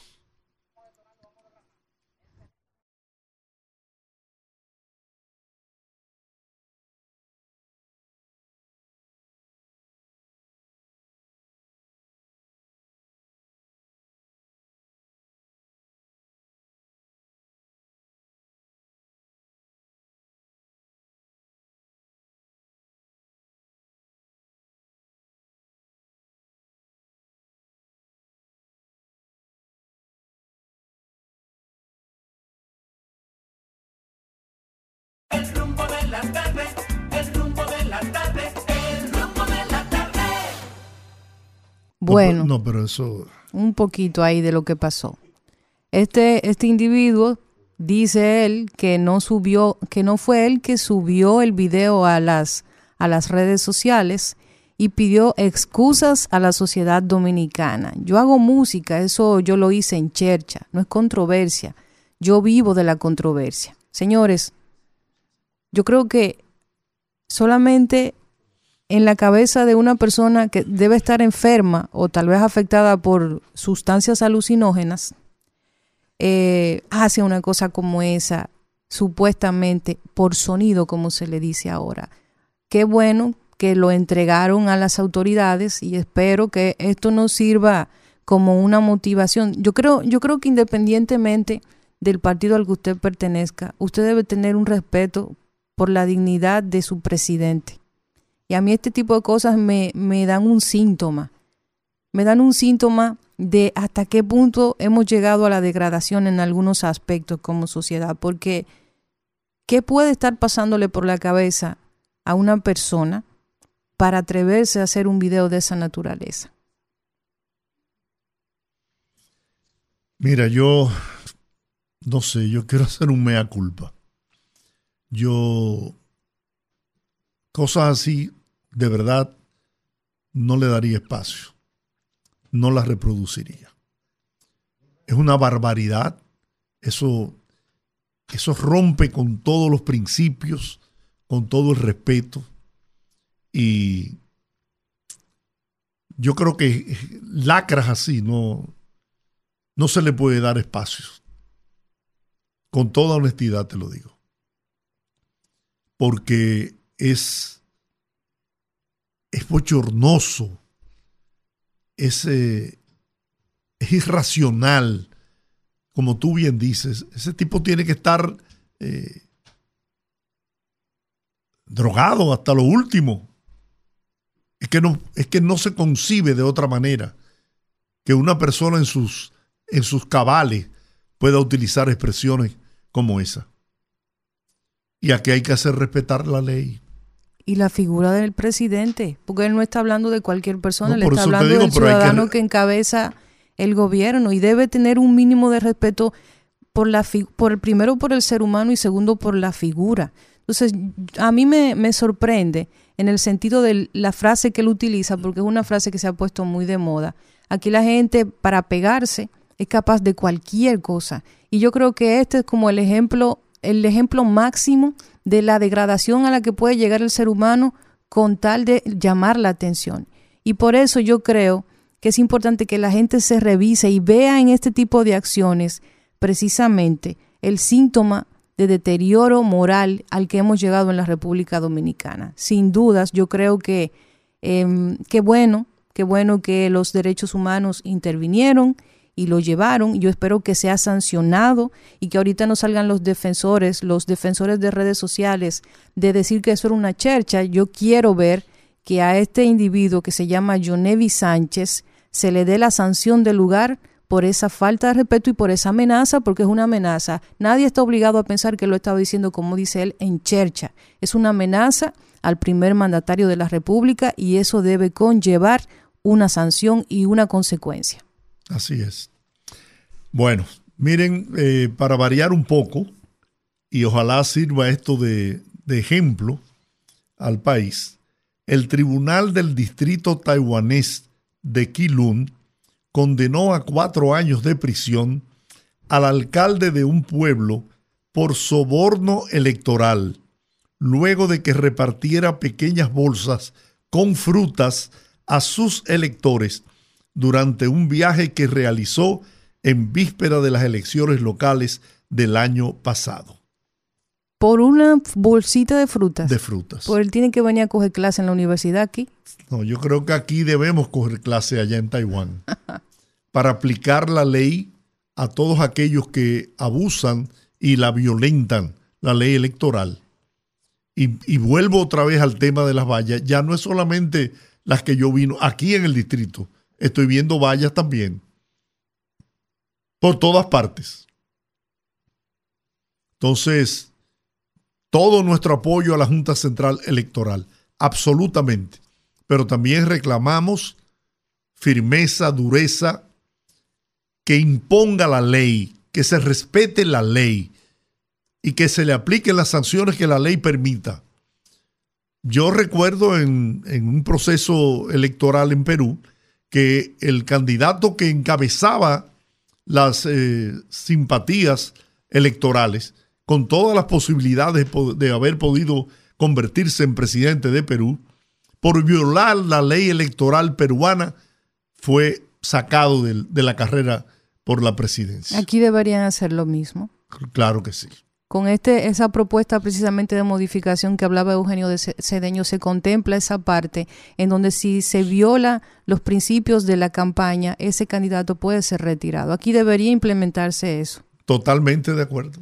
Como estoy de acuerdo en que vayamos ahora a la pausa.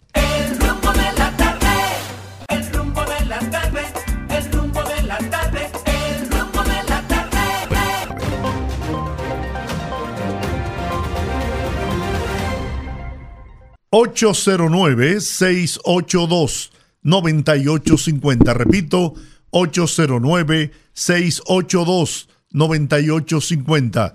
Llamadas internacionales sin cargos en el 1-833-380-0062. Buenas, rumbo de la tarde. Buena, Tengo- tuve la suerte otra vez. Habla Teodoro. Don Teodoro, cuénteme.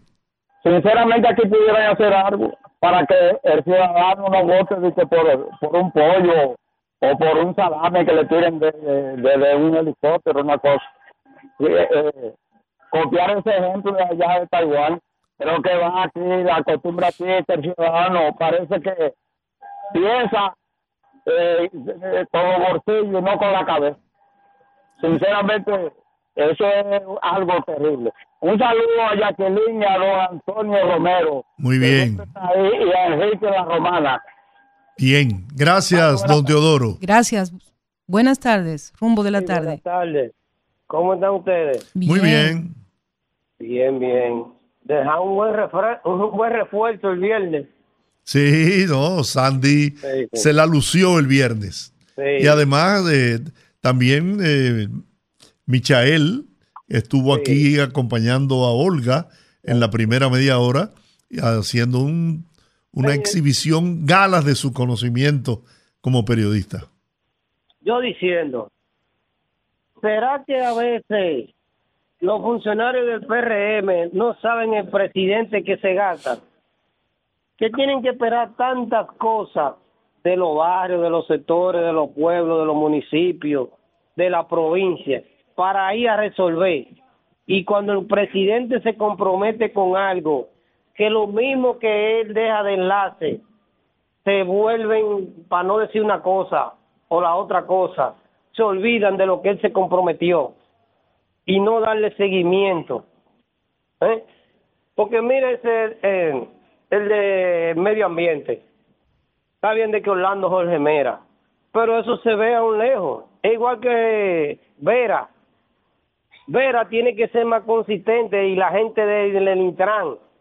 Esa gente que están en la acera, en medio a medio a la calle con talleres, eso no es posible. Y gente que tienen líder del carro, medio a medio a la calle, a, a donde sea. Eso no se puede. La gente no puede ser tan- no puede andar con tanto paño tibio. Y esa gente que tienen edificios de 5 y 6 y 10 apartamentos sin, sin parqueo. Eso es lo que está pasando en esta, en esta, en esta sociedad. ¿Entiendes? Entonces tapando eso con un dedo. No, no engañen al presidente Chu, que vaya a los barrios, cuando él lleva esas cosas que él tiene, y que de vuelta al barrio, que lleve educación, que lleve cultura, que lleve deporte y que hable con los comunitarios políticos del, del partido, si no, no le va a funcionar. Porque él no deja nada en los barrios.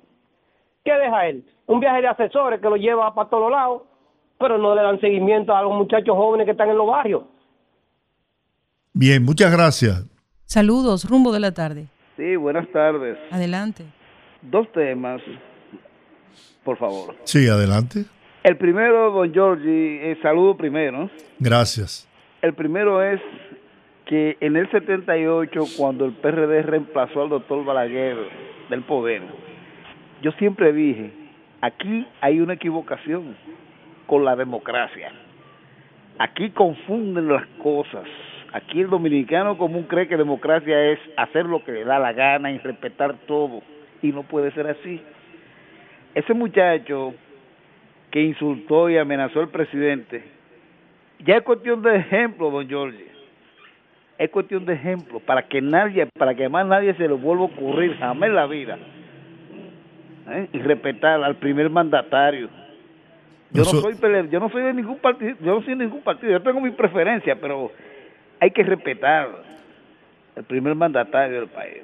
No, eso es un abuso, un abuso en extremo. Y yo sé que el presidente es un hombre extremadamente democrático, y, pero, pero eso no se puede consentir. No, eso hay que, hay que dejar que la justicia actúe. Con todo el peso de la ley, que Sí, se dé claro. un ejemplo. Claro, para que a más nadie se le pueda ocurrir otra vez. Así es. Imposible, no puede ser así. Y el segundo tema, don Jordi, es, yo, yo le voy a hablar francamente, yo voté por Abinader, es la verdad. Pero el presidente, con el mayor respeto que merece su investidura, debe sancionar a los funcionarios que no están haciendo el trabajo, por Dios. Bueno, Porque es que, ¿cómo le digo? Es cierto que hay funcionarios que no están haciendo el trabajo y es cierto que hay funcionarios que sí lo están haciendo. sí. Y esa es la situación. Don Jordi, muchísimas gracias y muchas felicidades por su programa, a usted y a los demás. Muchísimas gracias. Saludos, rumbo de la tarde. Buenas tardes, Olga. Buenas tardes. Georgie Rodríguez Sí. y Rudy. Fijaos bien, aquí los valores están invertidos. Hace tiempo. Aquí eh, hay parte del pueblo, o sea, de- del tigueraje, que confunden el libertinaje con libertad, o la libertad con libertinaje. Ese muchacho es parte del grupo vicioso de ese entorno ahí lo mismo, igual que San Carlos, Villafrancisco y todos los barrios. Eso hay en todos los barrios. Jóvenes que la familia estuvieron ligadas y no es por cuestiones, porque el que vive en barrio se da cuenta de todo lo que pasa. Usted ve el día de la marcha, desaparecieron todos los viciosos porque les pagaron y lo pusieron con gorra morada, con gorra verde y marcharon para la marcha. Y no había ninguno. Y al otro día, ya usted sabe lo, el desastre que había. Ese muchacho, te vio lo que dijo, que él tenía respaldo de Lionel Fernández. ¿Usted lo escucharon? Sí, sí, pero yo, yo la verdad pienso que es una persona que tiene problemas de, vicioso. de- sí. Son, son viciosos. No lo puedo asegurar, pero no creo que una persona en sus cabales. Yo se lo digo con responsabilidad. Por otra parte, yo he dicho en varios programas, en el suyo creo que no lo he dicho por respeto, que yo he, he- he- he manifestado que Abinader tiene dos funcionarios que le están haciendo daño. Uno es Seara Hatton y el otro es Homero Figueroa. Es el, ¿Cuál es el vocero del gobierno? No es ese señor, Homero Figueroa. Sí. Pues el vocero porque se está escondido. Ese está mudo, ese no dice ni media palabra, en, o sea, orientando al pueblo y diciéndole la verdad de lo que lo contrario, la mentira la quieren convertir en verdad. Pues él debiera de, de, de tomar de la vanguardia el estandarte de orientar a este pueblo en base a la verdad. Que la pasen bien, mis señores. Muchas gracias. Saludos, rumbo de la tarde. Buenas tardes, Olga. Buenas tardes, Jorge. Ramón Hola, de este. Ramón. Bienvenido, Ramón. Gracias. Eh, estaba un poco ausente, estuve fuera del país casi un mes, no estaba en contacto con ustedes. Sí. Quiero saber de la salud de Rudy primero que todo, antes que todo. Gracias a Dios, evolucionando satisfactoriamente. Qué bueno, un saludo y un abrazo a Rudy. Eh, mira, Olga, yo necesito que tú, cuando puedas, después que salga del programa, Sí. me llame que quiero hablar algo personal contigo, si es posible. Oh, con muchísimo gusto. Y después ya en la semana me pondré al día con los temas porque acabo de llegar y estaba un poco desconectado. Sí, no nos votes, Ramón, no nos No, votes. para nada, era que estaba afuera y estaba en una vacacioncita por ahí. que porque don, Ru- porque don Rudy no te aquí, te- no dejen de llamar, eh, que don Rudy...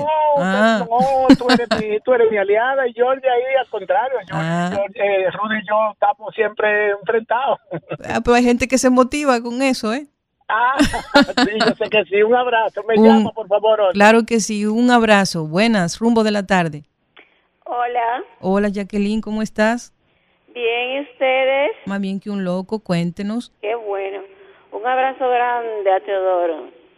Es bueno saber que el corito que teníamos en la otra emisora se Sigue. está manifestando. ahí. Nosotros deberíamos hacer una reunión también de la emisora un día, ¿Verdad? del programa, con los oyentes.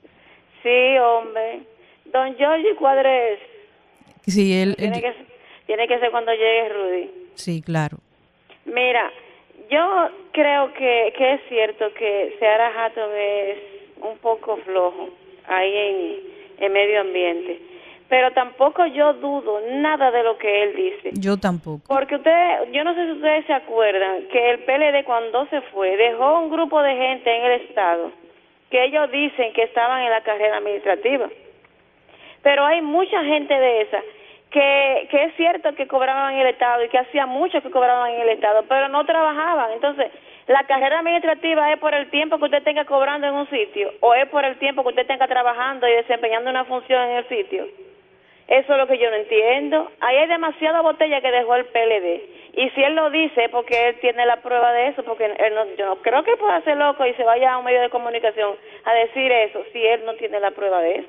Lo que tiene que hacer la gente del Congreso es ponerse a revisar esa ley de carrera administrativa y sacar toda esa, toda esa sinvergüenza que dejó el PLD ahí, metido en la carrera administrativa, sin estar en ella. Buenas tardes. Buenas tardes. Saludos, rumbo de la tarde. Buenas tardes, ¿cómo están? Bien, cuéntenos. Con relación al video del joven, Sí. hablando del presidente, lo que pasa es que hay un fenómeno en las redes que es el de los views y de los likes. Él logró su objetivo, señores, acaparó la atención del país entero. Incluso el video que él subió va por dos millones de visitas. Eso generará, genera un dinero fuerte. Ahora, Que lo use para el abogado entonces, que lo tengan que usar para el abogado. Creo que sí. Y, y el otro punto es, ¿cómo Leonel va a apoyar a una gente así? El amigo que llamó, que sea más sensato, por favor. Pasen buena tarde. Gracias por la sintonía. Buenas, rumbo de la tarde. Adelante. Sí, adelante. Al caso del doctorcito, si ese joven resulta ser culpable, solo será privado de libertad, más nada. Y las cárceles de aquí donde se hace una vida. Y si él se porta bien, se va con la mitad de la pena. Pero la madre del, del muerto, nadie le da un consuelo. Eso da coraje e impotencia. Uno no puede estar tranquilo con algo que tiene, que compra con sacrificio, que vaya alguien a quitarle la vida a uno para arrebatarle eso que no pertenece. ¿Entiendes? Sí. La primera dama día hizo un comentario con relación a la pena de muerte. No es necesario, a la, a la cadena perpetua, no es necesario llegar hasta ahí. Basta con la acumulación de penas, porque ellos ahí tienen tres delitos en uno. Primero, una arma ilegal. Segundo, un atraco a mano armada. Y tercero, un muerto. Y quizás será Se está cortando la llamadita, parece que hay mala recepción. Por favor, llámenos de nuevo. Buenas, rumbo de la tarde. Sí, es para decirle al señor que llamó que en la fila del FUFU hay un señor que le, le decían el cirujano y ese es uno de los jefes en ese FUFU. El cirujano, si él no recuerda, fue uno de los jefes policiales que más maltrató y más mutiló a esa juventud de esa época. Muchas gracias. Gracias. Buenas, rumbo de la tarde. Buenas tardes, Teófilo, ¿cómo están ustedes? Don Teófilo, bienvenido. Buenas. Gracias. Mirando que a Baja Boniquito lo sacudieron anoche. ¿Se sintió? Se sintió fuertemente en Río Grande y Altamira, eso por ahí. Ay, sí. Pero no Vamos- pasó nada malo. No, gracias a Dios no, no nada. Pero eh, yo no, si no lo voto a ustedes, porque el martes no, nos juntamos ya si Dios quiere. Ah, qué bueno. Por aquí lo esperamos. Aquí le esperamos, aquí bien. esperamos. Sí, gracias. Gracias a usted, don Teo. Buenas, rumbo de la tarde. Sí, buenas. Adelante. Eh, con relación a lo que estaba hablando el señor Georgie Rodríguez, con relación a la tarjeta de solidaridad de Supérate, yo creo que el gobierno debe cambiar esa estrategia y que sea a través de Hacienda y el Banco Reserva, que cada persona que tenga ese beneficio sea retirado en una cuenta de ahorro con su cédula personal y lo retire en efectivo para, sacar- para salir de, ese- de esa problemática. ¿Qué ustedes creen? Esa es mi idea. Esa es una Es buena una idea. propuesta. Esa, esa es una mejor idea. Que sea a través de Hacienda, con una nómina de esas personas beneficiadas a través del Banco de Reserva con su cédula. Si una persona adulta mayor que tenga un representante de su familia que lo represente para retirar su dinero y así sabe lo que va a hacer con su dinero. Creo yo que es así. Excelente idea. Muchas gracias por ese aporte y por su participación. Buenas, rumbo de la tarde. Buenas tardes, Juan Osoria de la zona oriental. Hola Juan, ¿cómo estás? Bien, bien, yo quiero solamente eh, acotar dos cosas con relación a lo de medio ambiente. Yo lo único que pienso es que eso es lo que debiera ser investigado, punto. No andar con tantas cosas como le han caído encima al ministro. O, y si el difunto Orlando encontró eso de gestiones anteriores y por alguna razón quiso mantenerlo, porque entendía que eran ayudas a personas de, de pocos recursos, como dijo el locutor que habló al respecto. Investigarlo, y si es, y, y si es, ¿qué vamos a hacer? Si es, es. Y si no, bueno, desmentirlo, pero no caerle arriba al ministro como le han caído de su propio partido, que se lo quiere comer vivo. Ese es un tema. Con relación a lo del que ofendió al presidente, estoy de acuerdo con ustedes. Debe darse un ejemplo contra estas cosas que se han levantado. Una paquete de pagos. Si son en YouTube, son youtubers. Si son en, en Twitter, son tuiteros. Y di- le llaman influencers. Yo quisiera saber, carajo, la, a dónde que influyen y a quién. Es cuanto. Gracias. Gracias por Muchas la sintonía. gracias. Gracias por su opinión. Buenas. Sí, buenas tardes. Adelante. Pero yo veo que a veces que por cualquier cosita le cierran el Facebook a uno, o el Integra, o el WhatsApp. Entonces yo quiero que saber una cosa. ¿Cómo es que aquí cualquier salta para atrás pone de que una plataforma sin educarse bien y sin saber ni siquiera la historia de alguien para ponérselo en aguarse a su boca? Porque hay muchas plataformas que se ponen hasta hablando muchísimas cosas que no están de acuerdo con las normas y la forma de un ser humano. Porque hay plataformas, mire, que dicen mala palabra igualita. Oiga, igualita. Entonces, ese individuo, y como mucho más, hay que darle un ejemplo. Porque usted no puede desprenderse por un WhatsApp, por un Twitter, como dicen los lo, los cibernéticos. Hay que darle un ejemplo y que sea, si consiguió dos o tres millones de pesos, que lo vaya consiguiendo para que lo gaste. Porque Muchas, hay que trancarlo. muchas gracias por su opinión. Buenas, rumbo de la tarde. Buenas. Adelante. ¿Cómo están ustedes? Muy bien. Mire que yo adverso a Luis Abinader y que yo considero que debíamos de sacarle todos los expedientes que él tiene eh, de años atrás y porque tiene su dinero fuera, falta de ética, todo eso, pero eso no está bien, lo que hizo ese joven. Eh, hablar así del mandatario no está bien. Y es una pena. A mí, le voy a decir una cosa, a mí me dolió oír a Seara Hatton, pero reconozco que todo lo que estamos haciendo mal debe ser dicho. Y yo creo que es hora de que nos sentemos y pongamos límites, porque es que yo encuentro como que hemos relajado tanto los límites que no tenemos límites. Entonces, en- es cierto lo que dijo otra persona que llamó, hay que revisar la carrera administrativa del Estado, del Estado. Nosotros no podemos tener gente que están no están trabajando y está bien que cancelen a cualquier persona que tenga una posición y no esté haciendo un trabajo. Más ese ministerio que se necesita tanto de guardabosques, que se necesita tanto de quienes vigilen nuestros ríos, que se necesita tanto trabajo a nivel de nuestras costas, pero lamentablemente todo se vuelve como un, un marasmo humano que uno no sabe lo que está bien y lo que está mal. Gracias. Gracias a usted por la sintonía. Buenas, rumbo de la tarde. Muy buenas noches, pues ya casi está. Sí, es cierto, ya es de noche. Sí, no, buenas noches para ti, Georgie, buenas noches, Olguita. Gracias. Esta es mi amigo Monegro. Sí, dígalo duro. Dos cositas, Alex Cuevas, de acá de Santo Domingo Este. Dice, reza un dicho, nada es tan malo que no tenga algo positivo, o que no tenga algo bueno.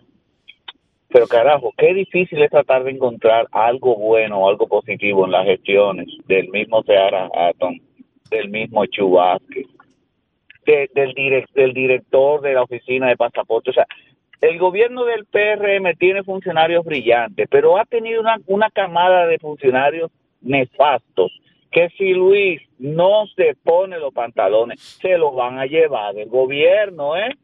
Que ya la cosa no está para traer blandengue. Es cuanto pasa muy bueno. Gracias. Saludos. Rumbo de la tarde.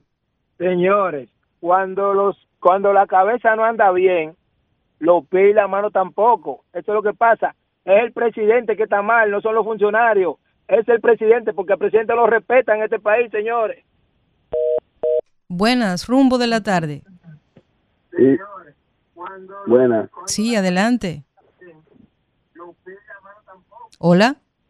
Sí, buenas. Adelante. Le escuchamos. Sí, bien. Sabe que es para opinar sobre la situación del joven que sale eh, presentando estas amenazas contra el presidente. Sí, muy Y bien. es que esas amenazas similares también la vemos con los niños desde los 10, 12, 13 años en las escuelas. Y las escuelas tienen eh, la- las manos atadas, no pueden hacer mucho. Entonces, ellos crecen cre- creyendo que pueden seguir haciendo eso contra todo tipo de autoridad. Entonces, quizá debemos volver un poco hacia atrás, hacia la escuela y poner algunas normativas, algunas reglas, algún régimen de consecuencias, eh, para lo cual la juventud, la niñez pueda aprender el respeto que debe tener la autoridad. Este joven debe ser sancionado, pero al mismo tiempo la sociedad y las normas y leyes que tenemos deben ser revisadas Muy para bien. evitarlas desde el principio. Muy Gracias. bien. Muchísimas gracias. Buenas tardes. Buenas noches. Se cayó la llamadita. Señores, tenemos tiempo para varias llamaditas. Comuníquense con nosotros al 809-682-9850. Buenas. Vengan acá. ¿Y cómo fue que la vicepresidenta no se dio cuenta de esas botellas en medio ambiente? Porque ella duró varios meses ahí después que murió Jorge Mera. Háganse esa pregunta. Buenas tardes. Gracias. Buenas. Rumbo de la tarde. Buenas, ¿cómo está? Bien. Querida amiga vegana. Ah. ¿Cómo está usted? Joven, yo quería hacer una pregunta a usted. Sí, dígame. Usted es Almanzar de Moca, Sí, señor. Almanzar de Moca. Loma Azul. Loma Azul. Sí, señor. Ah, usted No, perdón. familia- Perdón. Perdón. Mi familia es de Loma Azul. Ah, de Loma Azul. ¿Eso pertenece a Jamao al Norte? No, No, Villa no, sí. no. No. Ah, perdón. Yo pensé que usted era de unos Almanzar que están pegaditos ahí de la iglesia del Rosario, de Moca. Eso es en el municipio de Moca. Eso en Moca. Ah, es un municipio de Moca. Ah, muchas gracias. Sí, buenas tardes. Buenas tardes. Saludos. Rumbo de la tarde. Saludos, buenas tardes. Adelante. Me informan que del Ministerio de Medio Ambiente acaban de solicitar un servicio de mudanza y acarreo. ¿Será cierto esto? Bueno, no sabemos, pero vamos a investigar. Buenas. Rumbo de la tarde. Sí, buenas tardes. Fíjese, yo estoy llamando porque real y efectivamente necesito una ayuda suya. Cuéntenos. de ustedes. Eh, en el caso mío, yo tengo tres AFP. 3 AFP. Correcto, así es. Eh, eso quiere decir, yo soy profesor, Ajá. trabajé en el Estado cuando estaba Danilo Medina. Ok. Cuando, cuando trabajaba con Danilo Medina en el Estado, me quitaron, entonces entré a ser profesor, me quitaron la AFP, la pusieron en la cuenta cero, ¿no? Sí. tengo la FP de Inavima, Sí. tengo una FP en la, en la cuenta cero y también tengo una FP en un banco. Ok. Entonces, la cuenta cero no me dice cuánto yo tengo, quién lo tiene, cuánto, que no gano intereses. La vez que fui por allá, me dijeron, no, usted no gana intereses, usted tiene su dinero ahí intacto. Digo, sí, pero si, si ya no está dejando intereses. Tienen mi dinero porque no estoy trabajando. Me dijeron que no. Me amenazaron prácticamente, ¿eh? ¿Dónde usted fue? A la vida. A la vida. ¿Y usted tiene el- el- la edad para poder reclamar la entrega de su dinero? Creo que hay que Tengo- tener eh, 65 años, ¿no? No, yo tengo 57 años. Tengo cumplido. Bueno. Pero lo, Pero lo extraño es que tenga tres AFP, porque eso, Tres eso es... Tres AFP. Cuando eso indice que se debe tener una sola AFP. Pero claro, claro. Muy bien, Entonces, yo he ido a todas partes. Nadie me dice nada. He hablado con abogados, tampoco me dice nada. Y no me dan mi dinero. Entonces yo entiendo que eso es un abuso de poder, como se lo dije al, al señor que estaba ahí de la vida. Tal vez es un caso complejo que requiere que uno busque la información correcta. ¿Usted estaría en disposición de darme su número para yo poder llamarlo cuando termine y ver cómo podemos ayudarlo? Perfecto, ¿no? No hay ningún tipo de inconveniente. Pues, por favor. Sí, por favor. 849 Ajá, 249 ajá. 7826. ¿Su nombre?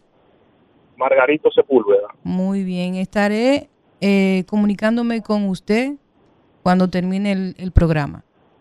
Perfecto, le agradezco mucho. A usted por la sintonía. Buenas, rumbo de la tarde. Sí, buenas. Adelante. Mire, eh, Olga y don George, Sí. Cuéntenos. mire, a mí me parece que esta sociedad definitivamente tiene que reflexionar.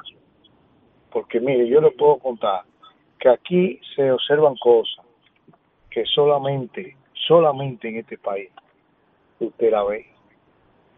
Eh, eh, le digo esto porque, por ejemplo, Centroamérica son países eh, en, su de- eh, en vía de desarrollo o subdesarrollados.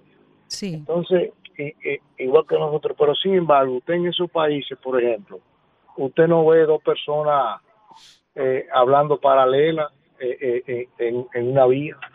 No. Eh, eh, eh, y usted detrás y usted detrás de, de, de, de, de esa persona hablando y tiene que esperar que sencillamente ellos quieran terminar su conversación para y con todo el tapón detrás Eso no es extraño. Eso no es extraño.